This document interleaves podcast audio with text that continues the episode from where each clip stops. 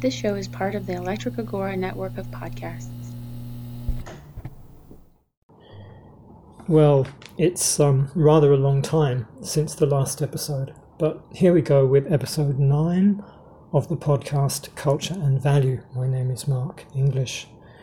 It was in March of this year, 2022, that I recorded a short reflection on nationalism, in which I obliquely alluded to the situation in Ukraine where the early stages of Russia's so called special military operation were playing themselves out. That little talk attracted a certain amount of criticism. What I intend to do here is to extend the reflections of the previous episode by looking at some of those reactions and also by looking at a remarkable passage I recently came across in a novel written in the early stages of World War II by Margery Allingham. My friend Alan Tapper, whose criticisms of my views on how the West should deal with the Taiwan question I've previously discussed, came in on the Ukraine question also. In a comment posted at the Electric Agora on March the 22nd, he wrote, Here's my take on the current war. It's a conflict between one kind of nationalism, ethnic nationalism, and another, civic nationalism. Putin's ethnic nationalists have mistakenly supposed that deep down Ukrainians share their ethnic ethos. They thought they could liberate this ethnic spirit. All they had to do was to march in and set it free. But in Ukraine, that sort of nationalism has been replaced long ago by civic nationalism, and the latter is a pretty fierce nationalism which they will fight and die for. Meanwhile, the poor Russian soldiers lacking ethnic fanaticism have no idea what they're fighting for. This story explains both the gigantic mistake made by Putin and the remarkable resistance his forces have met. Ethno nationalists are blind to the reality and force of civic nationalism. Civic nationalists, by contrast, can recognize other civic nationalists and can unite internationally, and they are doing so. End of quote. What Alan says here is very speculative and places, I think, too much emphasis on a simple dichotomy. He speculates that the Russian leaders were thinking in terms of liberating the latent Russian ethnic spirit of Ukrainians. I suspect that cold, hard strategic and economic factors played the decisive role in their thinking, but sure, historical memories and political myths also played a role, and are continuing to do so. The distinction between civic and ethnic nationalism is somewhat forced, in my opinion. There are as many varieties of nationalism as there are nationalists. Can you categorize them? To a point, it's useful to categorize, but our categories must also be seen for what they are provisional. Um, provisional pro- projections, in fact. Um, useful for certain purposes, but but always always provisional. I expressed the view that sanctions would not work as planned and that there'd be unintended consequences, which is indeed what we've seen. And I made the obvious point that the provision of arms and other military assistance to Ukraine would only drag things out, leading to more death and destruction.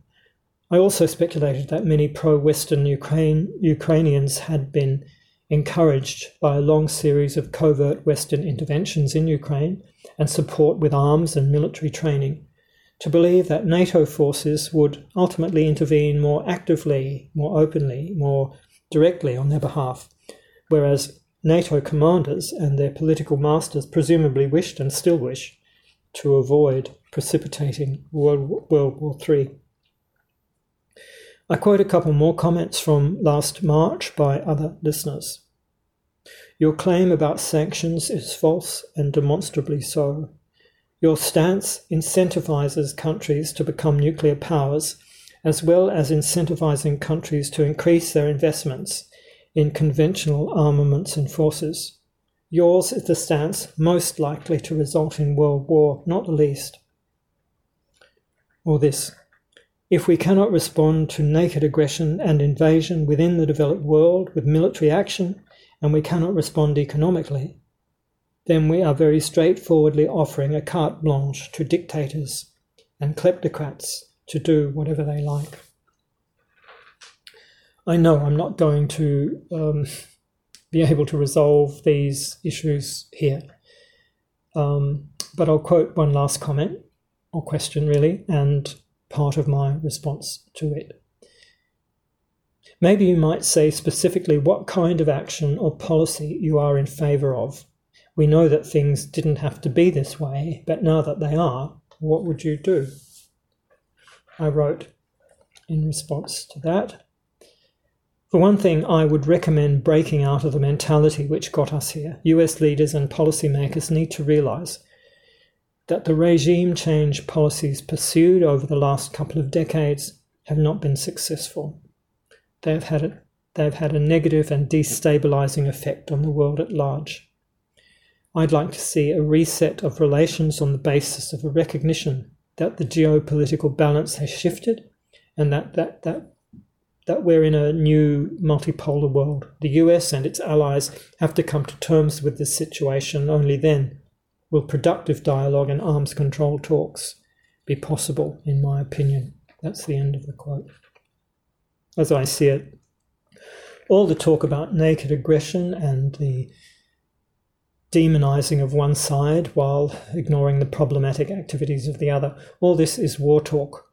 I prefer to see what's going on in Ukraine, both in geopolitical and in regional historical terms. But um, I won't go into details here. Maybe, maybe in future episodes. Um, instead, I want to return to a general point about propaganda and patriotism. Not all, pro, uh, not all patriotic feeling or fervour is the result of crude manipulation. Sometimes it runs deep. Take um, British movies of the World War II era. M- most of them are, if, if they're not just light entertainment, um, patent propaganda and come across, to us at least, as sentimental and silly. But sometimes Rarely, but sometimes they strike a different note, a truer note. Sometimes they articulate something something deep in the British psyche. I'm thinking in particular of the films produced by Powell and Pressburger, um, but uh, but there were others. But my example today is, is a book, not a film. I want to read a passage from a novel by Margery Allingham, which was published in 1941 and written at a time when invasion seemed imminent, Margery Allingham wrote mainly crime fiction. Uh, her adventurer hero, Albert Campion, is, as usual, doing very secret things on behalf of the government. His love affair with Amanda Fitton plays out over a number of Allingham's books. Despite the author's habitually jaunty and um, facetious style, this, her stories are at times um, touching and real. Campion is above all a patriot. His values, his private emotions, his deepest convictions and feelings, his social and amorous attachments are squarely set within the framework of his native culture, which is, of course, the author's native culture also. So here's the passage from Margery Allingham's Traitor's Purse, uh, which articulates the central role which the English culture of the time played in Campion's and, by extension, Allingham's value system. The uh, context um, of this passage is that um, Campion has lost his memory after being knocked on the head. Um, and the immediate uh, context is that a traitor had just attempted to bribe him. Campion was remembering something, not mentally but emotionally. The ghost of an emotional upheaval was, was returning to him. It was both terrifying and exhilarating. Anger was coming back to him, and with it, something else, something new and overwhelming a passion. That was it, something deeper than affection, something more primitive and disturbing than love of women. For a moment he felt it again, experienced it as he had some time very lately, a burning, raging, invigorating thing, the stuff of poetry and high imagining, the fountain spring of superhuman endurance and endeavour. He knew something suddenly, as surely and clearly as if he had arrived at it by a long process of thought. He belonged to a post war generation, that particular generation which was too young for one war and most prematurely too old for the next. It was the generation which had picked up the pieces after the Holocaust indulged in by its elders, only to see its brave new world wearily smashed again by younger brothers. His was the age which had never known illusion, the grimly humorous generation, which from childhood had both expected and experienced the seamier side, yet now recently, sometime very lately, so near in time that the tingle of surprise still lingered, there was something new on his emotional horizon. It had been something which so far he'd entirely lacked and which had been born to him mirac- miraculously late in his life. He saw it for what it was. It was a faith, a spiritual and romantic faith. It had been there always, of course, disguised as a rejected illusion, and must have lain there for years, like a girl growing to maturity in her sleep. And now it was awake, all right and recognizable, a deep and lovely passion for his home, his soil, his blessed England, his principles, his breed, his Amanda, and Amanda's future children.